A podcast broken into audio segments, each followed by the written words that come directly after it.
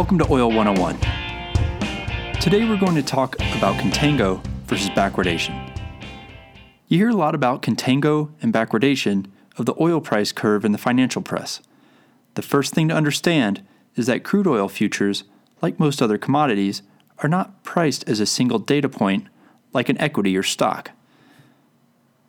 There are futures contracts for each month heading out many years into the future. And when you hear the current price of oil on the news, what you're usually getting is the price of the front month contract, but there's much more to the story. The price curve is established when you plot the prices of the contracts going out into the future.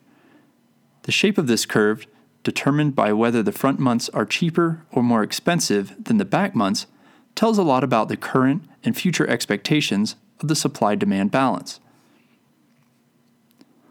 So, what is contango?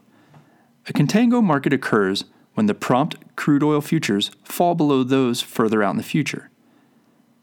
These prices reflect the current as well as future expectations of oil prices. It is important to note that a contango price structure is considered normal for a non perishable commodity like crude oil and products, which have a cost of carry. What this means is that if you were to buy some crude oil today and store it for sale later, you would incur such costs as transportation, storage fees, and interest forgone on money that is tied up in inventory. Therefore, you would expect a higher sales price in the future to recoup these costs.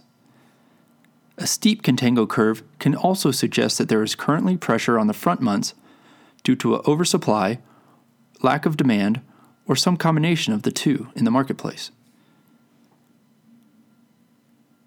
Plotted in a chart with time on the x axis and oil prices on the y axis, these points create what is called the oil price curve. So, what is backwardation?